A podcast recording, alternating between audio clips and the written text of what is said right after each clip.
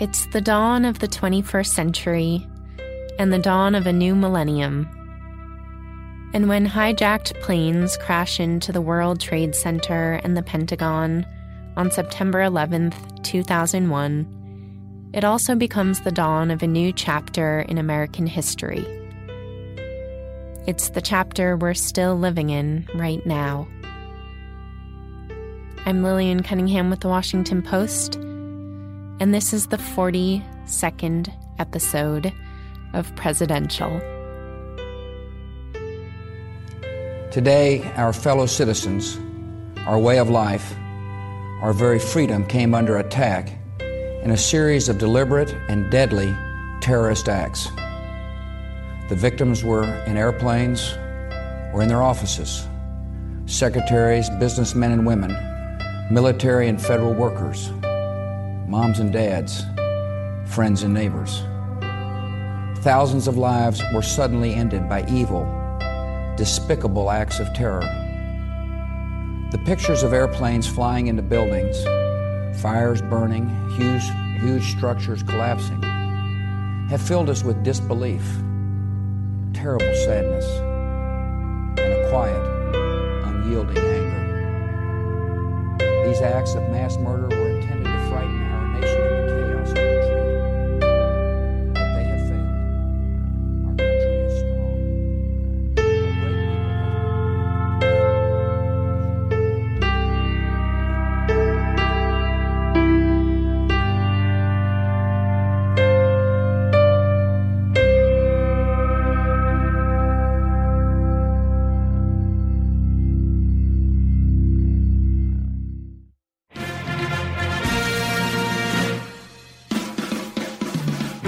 Shall resign the presidency effective at noon tomorrow. What your country can do for you. A date which will live in infamy.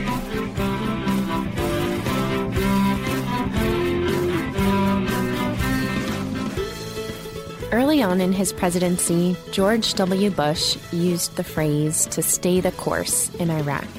And Bush got a lot of criticism for that resolute, stubborn commitment to his own decisions.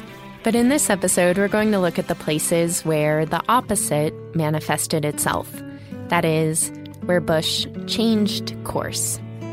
We'll look at the way that he defined himself differently than his father, the way that he redefined his own sense of self after confronting some of what he saw as his personal failings, the way that he tried to redefine his presidency after he saw its failings, too. And then we'll look at the way that he forever redefined the questions that America must grapple with in a new age. I have two guests this week. Later in the episode, I'm going to be talking with Peter Baker, the journalist who's chronicled Bush's presidency in more detail and more comprehensively than just about anyone out there. And first up, I'm talking with Mark Updegrove, who was on our Lyndon Johnson episode because he's the director of the L B J Library. But he has an expert in some other Texas politicians. He's finishing up a book on the presidencies and the lives and the relationship between George H W. Bush and his son, George W. Bush. Mark, welcome back. And um, why don't we just start with, you know, tell me what you think are some of the most important aspects of George W.'s early life that really define him. First and foremost, that he's a product of, of West Texas. Uh, while George W. Bush is born in New Haven, Connecticut, while his father is attending Yale after serving in World War Two, uh, he moves at a very young age to Midland, Texas, and is very much a product of that part of the world. So uh, that shapes him. That also distinguishes him from his father and mother in many respects, who were, of course, products of the Northeast. The other thing I think is that he loses his sister at a very young age. He's only six years old when his sister, uh, Robin, dies just after her third birthday. And I think that he, he sees the toll in particular that that takes on his parents. Uh, I think he's of great, a great comfort to his mother, but he th- sees through that experience the fragility of life. And I think he's determined thereafter, through the course of his life, to make the most of it. He uses that phrase often. You know, I've always tried to live life to the fullest, and his parents encouraged him to do so. When you say that he's a product of Texas, what do you mean by that? What are some of the ways that that shows itself? Well, I, I think uh, manifestly in the swagger that we know from George W. Bush, which is very uh, Texan, very folksy. He's very no-nonsense. Uh, I think he's very open. These are all traits of West Texans. They are definitely no-nonsense people. Laura Bush writes very eloquently about how West Texas shaped her when she was young. And she says, you know, the, the landscape is so barren. There's no room for artifice. You, you uh, have to be who you are. And that's George W. Bush in a nutshell. He is who he is. Um, well, I asked you this with L B J. And, you know, if you were to imagine that I'm going on a blind date with George W. Bush, how would you start to describe the person who I'd meet? Well, I, I might start with the Bush family and then talk about the fact that he went to Andover for high school and then went on to Yale uh, and then to Harvard Business School. And you might think from, from that description that you're about to meet this New England preppy, but you're you're not. He'd be wearing jeans and, and cowboy boots. He may or may not have tobacco in his cheek. Uh, he'll be listening to country music, and I think he'll be charming uh, and and intelligent. But you're going to be disarmed by uh, the, the difference in what you thought you'd get versus what you actually get. In contrast to his father, George W. Bush was not really on the straight and narrow for the first mm, three, four decades of his life. His grades weren't all that great. He had a couple small brush-ins with the law. He had kind of mixed results when he went back to Texas and worked in the oil industry. So if living life to the fullest meant being successful and having a larger impact on the world, then George W. Bush hadn't quite figured that part of it out just yet. I think the big change for George Bush came when he was in his fortieth year and decided to stop drinking uh, and found great comfort in spirituality. Bush drank a lot. Uh, by his own admission, uh, drinking had become a problem. He looked he looked forward to drinking every day. It became uh, a bit of a crutch in his life. Uh, and he saw that it was getting in the way of being a better husband and a better father. And so he resolved to put drinking behind him. And George W. Bush is extraordinarily disciplined. And he does so cold turkey, uh, without uh, twelve steps, without uh, meetings in church basements. But it is around the same time, right, in nineteen eighty-five, nineteen eighty-six, that he does also go through a spiritual transformation. Uh, it speaks to George W. Bush's privileged life that he is really introduced to the scripture by Billy Graham, who was a friend of his parents. And uh, he and Graham bonded during a visit. Both of them had to Kenny Bunkport uh, to visit his parents. And uh, they they talked, Billy Graham and George W. Bush. And uh, Billy Graham asked if he could send George W. Bush a Bible, which he did. And Bush began reading that Bible and took great comfort in the scripture. I think he was compelled by the biblical Uh, admonition that, that has really guided his life, which is to whom much is given, much is required. Uh, and I think in so many ways tried to model his life uh, after biblical verse. So it's here in his story that he pretty abruptly and bluntly confronts what he sees as his personal failings and redefines the terms of his own life. Meanwhile, his father has been serving as vice president to Ronald Reagan since nineteen eighty-one and is now preparing to launch his own bid for the presidency. Bush leaves West Texas, leaves the oil industry in nineteen eighty-seven to move to Washington to enlist in his father's campaign. He takes on the role of being an emissary between those in the campaign and his father. His father re- relies on his judgment, uh, and I think that their bond is enhanced by that experience. So George W. Bush knows a lot of the players around his father when his father takes the presidency in nineteen eighty-nine. Uh, so when his father uh, becomes president, George W. Bush goes back to Texas. He's left the oil business and becomes part owner of the Texas Rangers, uh, which becomes a very lucrative proposition for him. While he's there, though, his father asks him to come back to Washington just to take a look at his administration. It's a big honor for George W. Bush uh, because his father is, again, trusting his judgment to assess his administration and to make recommendations for where things can be improved. And one of the things that he does in that role is suggest to John Sununu, who was George H W. Bush's chief of staff and wasn't quite working out, that he consider resigning. And that leads to a conversation between the elder Bush and Sununu, in which uh, Sununu indeed tenders his resignation. So that's a big moment for George W. Bush. It shows that he is, has his father's full faith and confidence.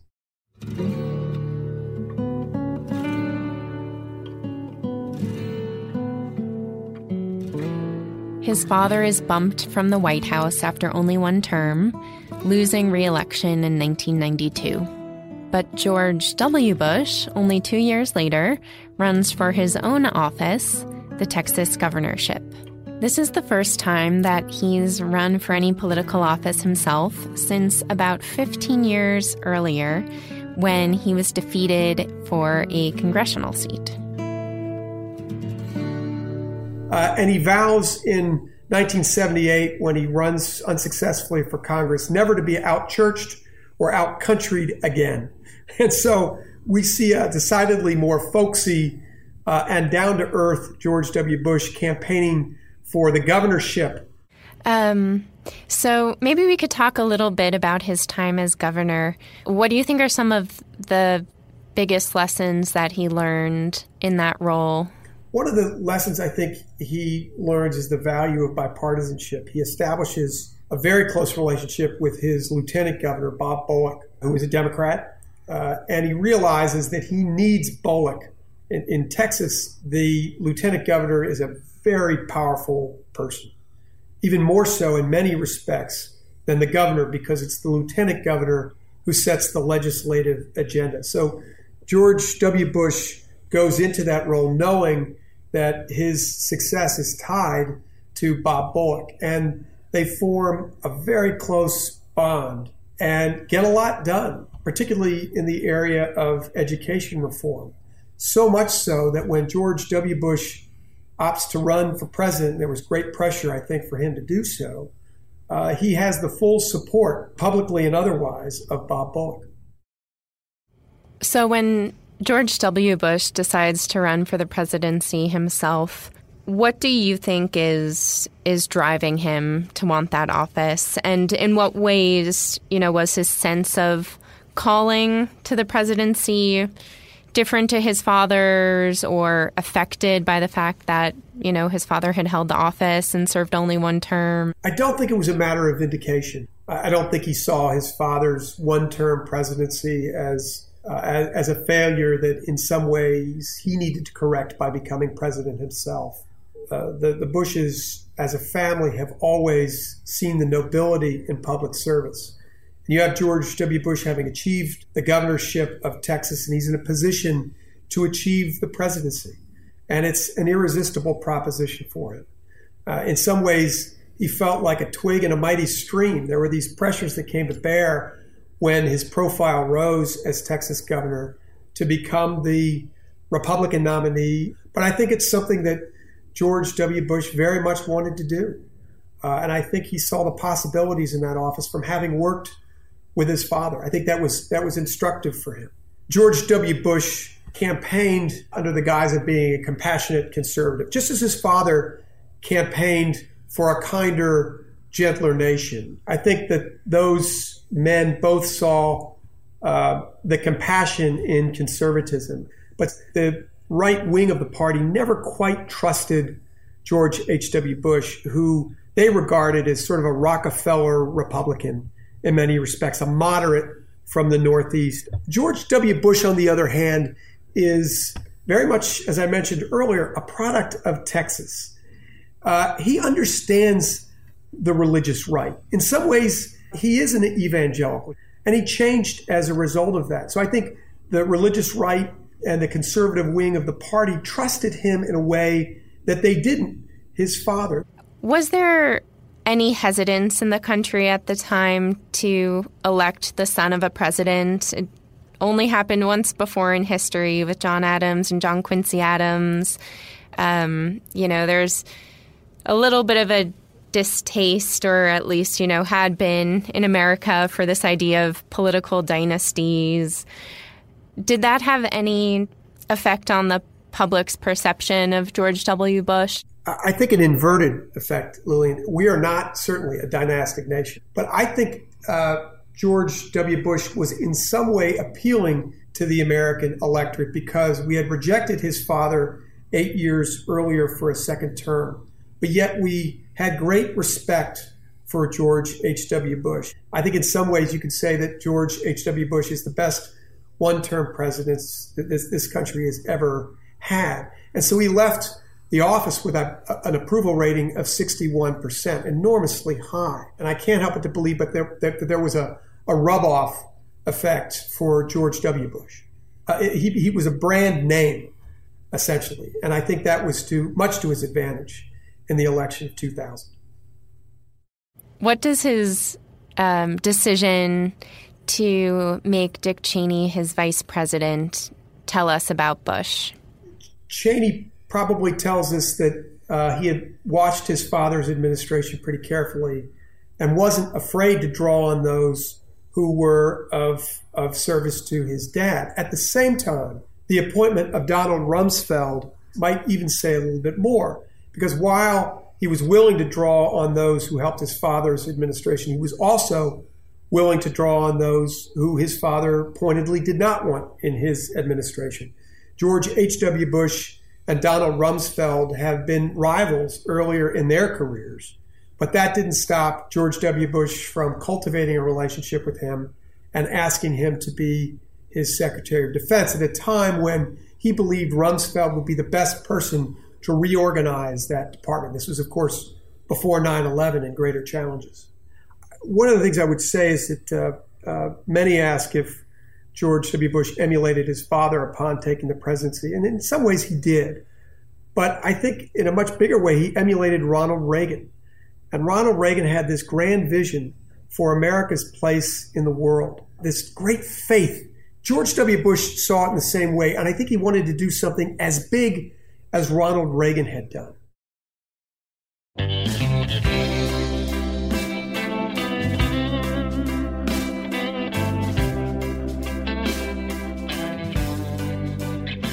Bush takes office in January of two thousand eleven after an extremely tight presidential race between him and Al Gore led to a vote recount that had to be resolved by the Supreme Court.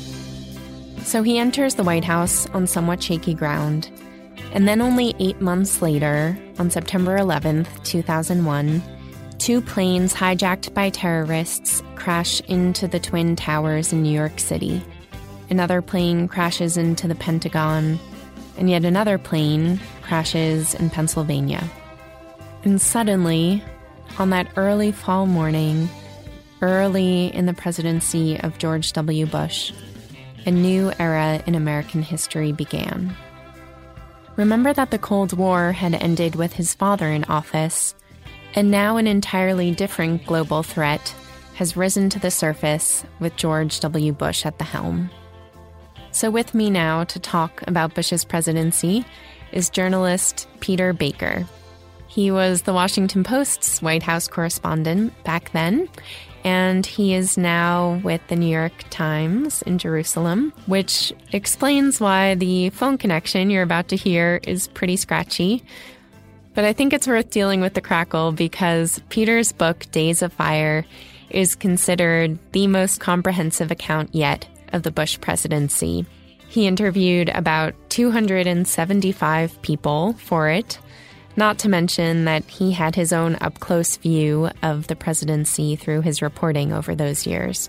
All right. So, Peter, thank you so much for talking with us for this episode. No problem at all. Glad um, to do it. Especially for a president whose story is so close to present day. I would love if you have any thoughts about a central leadership question or theme that you see kind of wind its way through different aspects and decisions of his presidency. You had a president who basically came into office expecting to do one thing and then confronted with a very different set of circumstances, a different challenge that he had uh, anticipated. He wanted to be, thought he would be a domestic president. He was, he had prepared for that as a governor. He had thought about education. He had thought about crime. He had thought about welfare. He had thought about issues like that. He hadn't thought about terrorism, and he hadn't thought about democracy uh, around the world, and he hadn't thought about, you know, this new era. He was he was the first president, you know, coming in uh, on the cusp of a whole new international dynamic. He didn't know it. So, you know, unprepared. Any president probably would have been unprepared on nine eleven. But, uh, you know, how he chose to respond to uh, what's going to define his place in history, you know, for good or bad. I mean, Iraq, obviously, is going to be case study number one. But, you know, people also look at uh, the choices he made in terms of trying to keep America safe at home. We're still debating some of these things today. Uh, you know, he created, in his mind, what he would say, he created a new architecture for a different national security era, like Truman did after World War Two, coming into the Cold War. And uh, to some extent, you know, that continues today. Obama actually did not take his architecture apart the way I think a lot of liberals thought he might. A, a lot of it survived after the Bush presidency. So, you know, I guess the overarching theme is, you know, is confronting history and, and, and confronting a, a whole new era and how to redefine his own presidency and how to redefine America for this uh, for this new challenge. Well, and so what do you think are the key core ways that he redefined America for a post-Cold War era? He tried to find a formulation for how we should approach this new era. Uh, it wasn't the same as the Cold War. It wasn't the same as World War Two. Uh, you know, everybody kept trying to find ways of, of fitting this new threat into those paradigms. It didn't fit.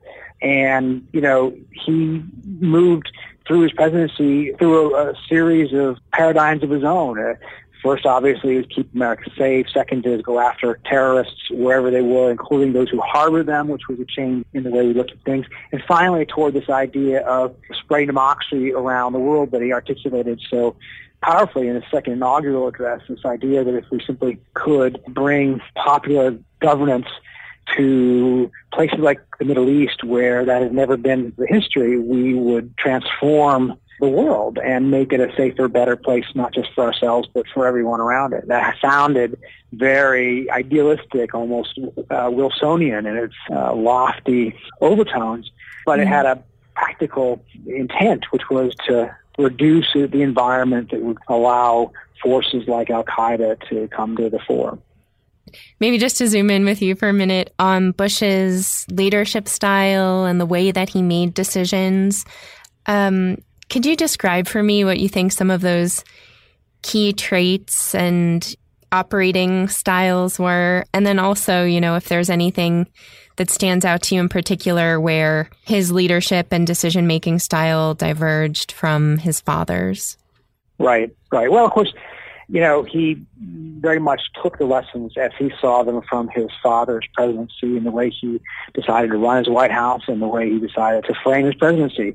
For starters, he didn't want a, uh, a powerful chief of staff in the way that his father had with uh, Johnson and Newman, uh, but he empowered instead his vice president, Dick Cheney, to be a particularly uh, influential force, especially in the beginning of the presidency.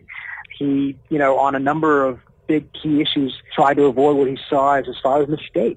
Uh, in other words, we're not going to make the kind of mistake his father made by breaking his read my lips pledge and alienating conservatives who were important to his reelection. He was going to, in fact, push through the, the broadest and, and deepest tax cuts the country had seen since Reagan, and he was going to make that a non-negotiable part of his agenda. Similarly, when it came to the Supreme Court, he was not going to appoint somebody that he didn't feel was going to remain a, a strong conservative on the court for years to come. David Souter had been his father's choice for the Supreme Court, but turned out to be a mainstay of the liberal wing over time. George W. Bush was intent on making sure whoever he put on the court would remain ideologically consistent as the years went on. And in terms of, you know, his management style, he took a lot of his thinking about it from his experience at, at Harvard Business School. He had a sort of M B A idea about the presidency. He wanted to be the chairman and C E O, in effect. He believed in setting broad directions and then empowering people beneath him to figure out how to get to those goals. He believed that presidents could easily get lost in the weeds. Certainly Bill Clinton had been a very immersed in the details kind of president. That wasn't the way George W. Bush wanted to be. So, you know, people criticize that, obviously. They question whether he was, you know, involved enough in, in some of those details. And certainly there are moments in his presidency where you can look and say, well, gosh, you know, maybe a little more involvement would have helped change things. Uh, but he believed that uh, leadership was not about being the uh, the executor of policy, but to be the author of the, the, the policies. Mm. Um, on the uh, the most recent episode about Bill Clinton, David Marinus talked a bit about how, for many presidents, the traits that sort of lead to their best moments and their best decisions are also the same traits that are at the root of some of their worst decisions and worst moments in the presidency. Yeah, yeah I heard him say that. I thought that was a smart point. I was just going to ask um, if for Bush you see a core trait that you would say is kind of at the heart of both his brightest and darkest moments. Yeah, it's interesting. I think that's probably a trait for many presidents, that the thing that got them there, the thing that was their strength, obviously, would turn out at some point to be a weakness. In George W. Bush's case, he had great faith in his own instinct. He he liked to say that he trusted his gut. It wasn't uh, something where he had to, you know, spend a lot of time considering on the one hand this, on the other hand that. He believed in being decisive. He called himself the decider. That was his image as a president, to be a decider. And, you know, obviously that is a strength in a leader. You do want somebody who is decisive. And you saw that in the moments on top of the burned out fire truck at Ground Zero on September fourteenth, two thousand one. And he grabs the bullhorn, and his sort of mm-hmm. sense of resolve and, and determination. That's a, a stirring moment, and it inspired a country for a while. I can hear you!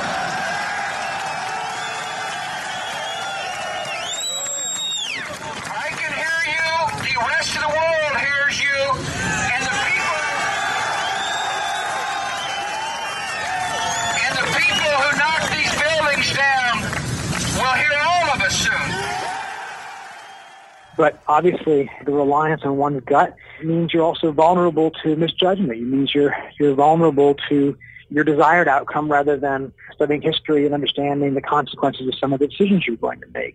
So a good example is the way he viewed his role as commander-in-chief. The lesson he had taken from his predecessors was a president shouldn't micromanage a war. He did not want to be L B J poring over maps, deciding bombing targets. He thought that was wrong. He thought you picked a good general, and then you gave the general resources to do what needed to be done, but that you didn't sit there and second-guess the strategy. Well, at a certain point, the Iraq War could have used a little bit of second-guessing, right? He allowed the generals, and he allowed his civilian uh, administrators on the ground to make big decisions like disbanding the Iraqi army, like knocking out whole uh, waves of, of Ba'ath Party members.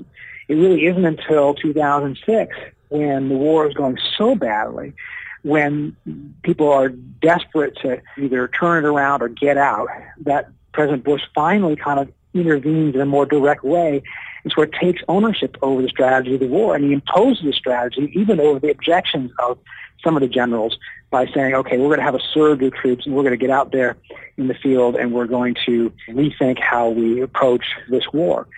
And, you know, it, it's three years between the invasion and this decision on his part to more directly determine strategy, uh, and three years that really cost both him and uh, the country. And how do you how do you start to understand the decision in the first place to invade Iraq? And, you know, maybe just more importantly, what it tells us about Bush and the way that he was thinking at the time about his role as president and right. the role of America in the world. There's a lot of ways to think about it. A lot of people, yeah. I think a lot of people would like to assign a simple reason for why Bush invaded Iraq. It was to finish the job his father didn't, or it was to take revenge against Saddam Hussein, who tried to assassinate his father. You know, these obviously are thoughts that presumably were part of his, his thinking, part of his consciousness. But it was also really shaped very much by nine eleven. It's important not to underestimate how much that influenced him. Uh, was he in favor of making life difficult for Saddam Hussein before nine eleven? Yes. Would he have approved a policy that found some way to kind of enact regime change? Yes, probably so, but not with war. Well, there's very little indication that he thought the country wanted to go to war before nine eleven. But once the attacks have happened, he sees the world in a different light. He, he sees the world as a place of great danger.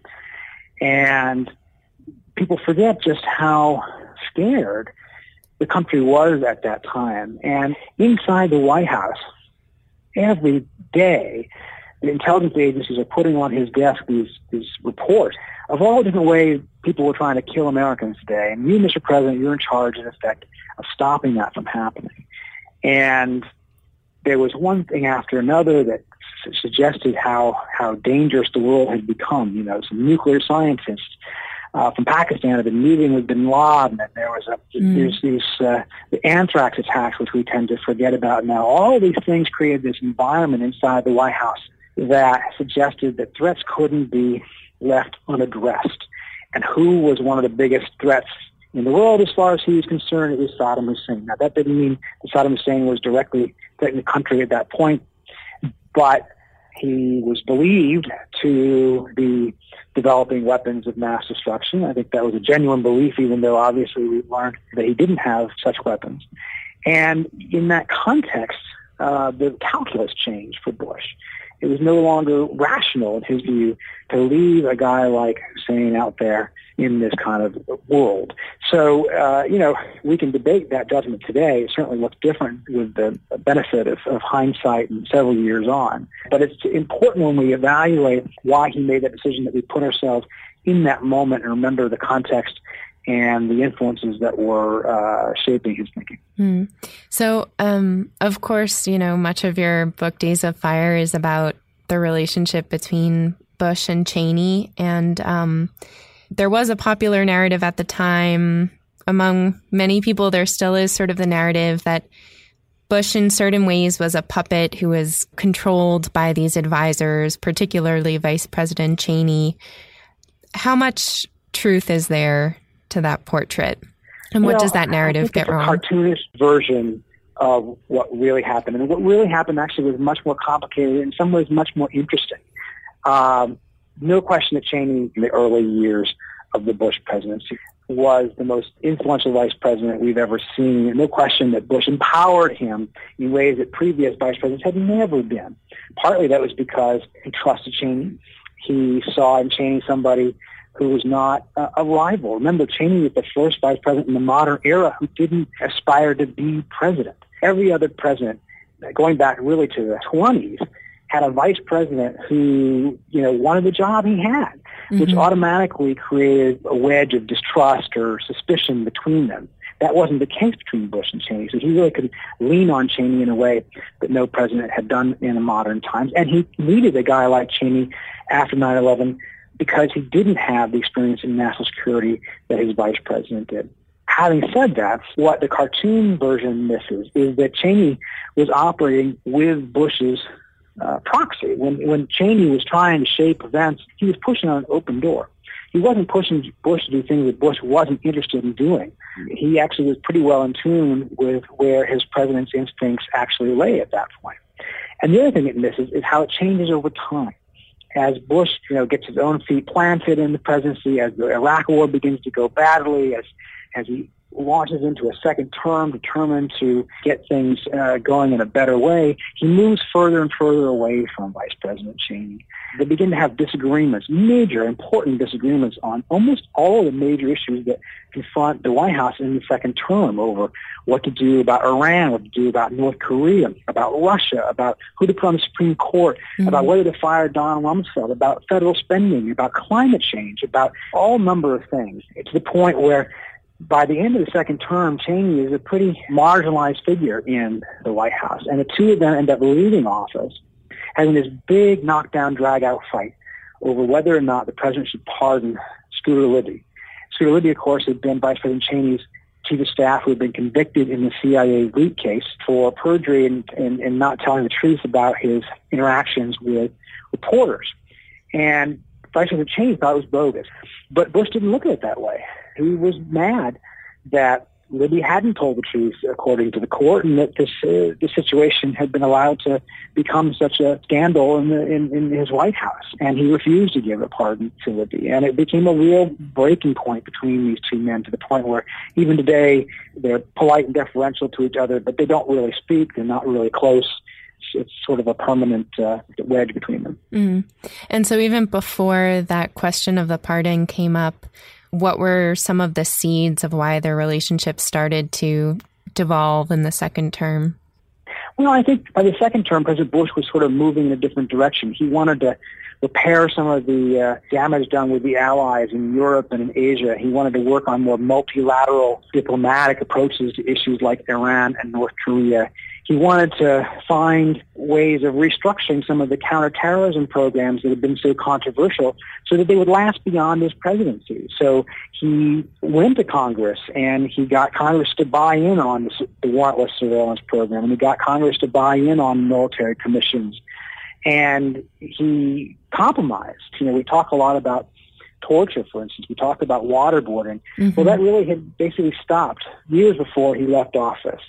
Uh, because Bush himself basically had moved away from it. He closed these secret uh, overseas C I A prisons and brought them to Guantanamo, where they at least would be accounted for and uh, part of a system.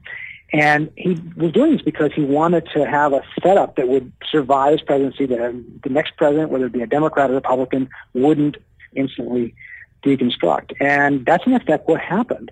But Vice President Cheney saw that as uh a mistake. He saw that as moving away from the policies that he thought had been successful, that had been important toward protecting the country, and he saw them as a, an unnecessary weakening of resolve, that the president had gone too far toward meeting his critics.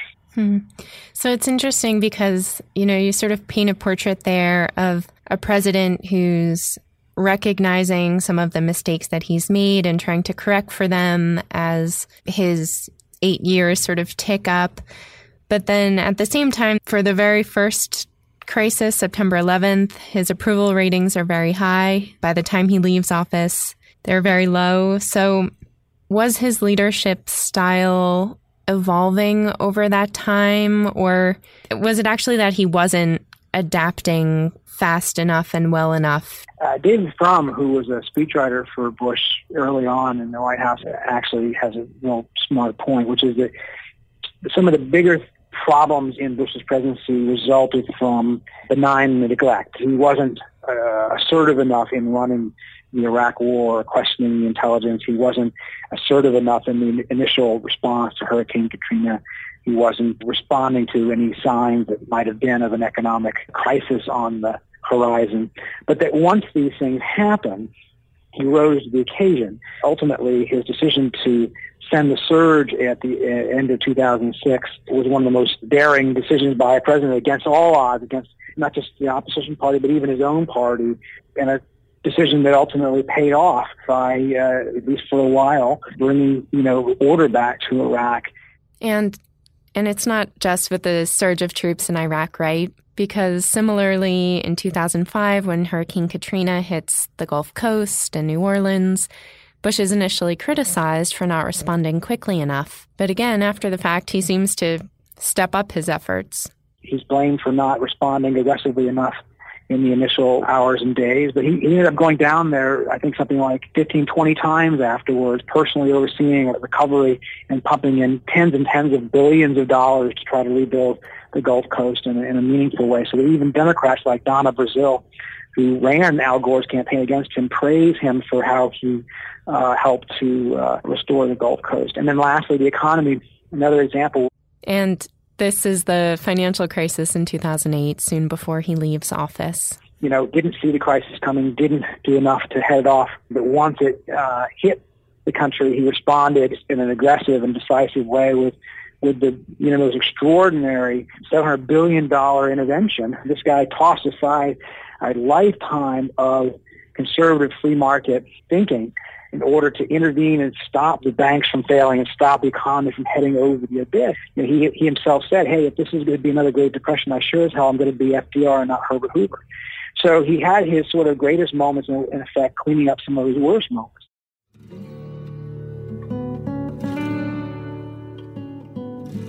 I heard you say once that um, that we often tell the story of our country through the lens of our leaders, which I thought was a, a beautiful and insightful line. Um, and so I was curious, you know, what do you think that chapter of our country's story is that we're telling, you know, or wrestling with when we tell and wrestle with the story of George W. Bush? It's a great question, and I think we, we put a lot on Bush's shoulders because he was our president, he was our leader, and he made these decisions. But he, there was a lot of anger and support in the post nine eleven moment for the invasion of Iraq, and he's the one guy who doesn't get to say, well, actually, I was never for it. Mm-hmm. Everybody else uh, is running for cover and saying, uh, gosh, I really wasn't the one who was in favor of that, but he uh, he represents where our country was at that time, and um maybe we, we want more out of our leader than simply going the same direction that the country is going. But I think he represented this this effort to sort of confront a new threat and to find ways of doing it that uh, challenged all of our previous understandings of where the lines were, of what the rules were, and how to how to conduct ourselves. You know, we, it wasn't a matter of simply sending a battleship and a division of soldiers. The, this new enemy wasn't going to be defeated in the way that uh, his father had fought World War Two as a Navy aviator.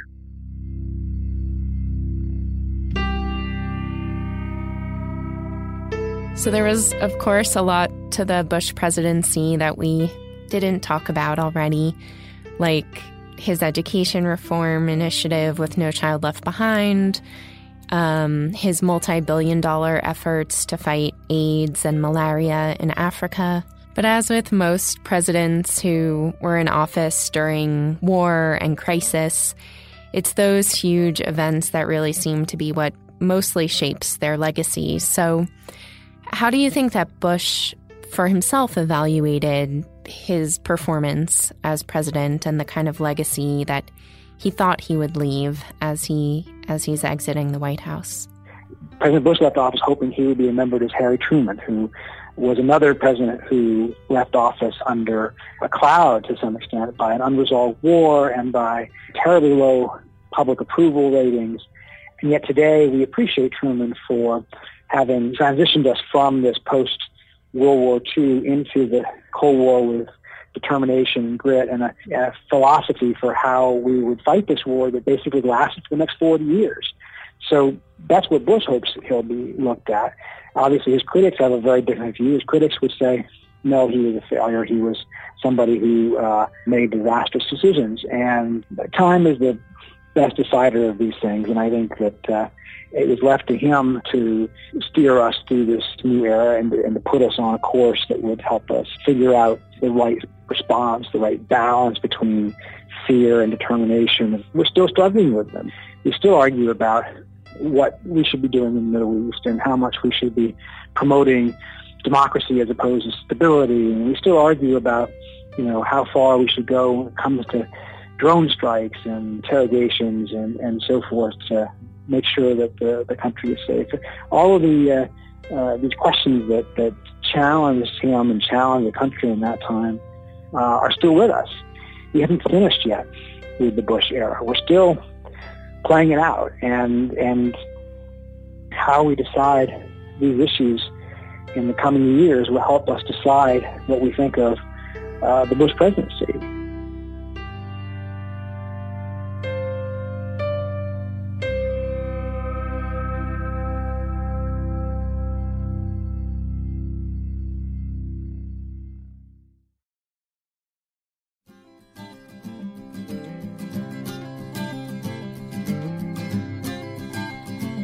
Special thanks to this week's guests, Mark Updegrove and Peter Baker. Original music for the podcast is by Dave Westner. We are getting so close to the final episode, and as we come to the end, I would really love to hear what all of you who've been listening to this podcast have been reflecting on about leadership and the American presidency. So if you go to washington post dot com slash presidential, you'll find a phone number there, which you can call and you can leave a voicemail for me. And I'm hoping that I can, in our very final episode, highlight some of the voices and reflections of all of you who've been listening to this series. Also, a number of you have emailed me asking if there are presidential t-shirts and mugs and things like that. And uh, the answer this whole time had been no, but now the answer is yes. We made some.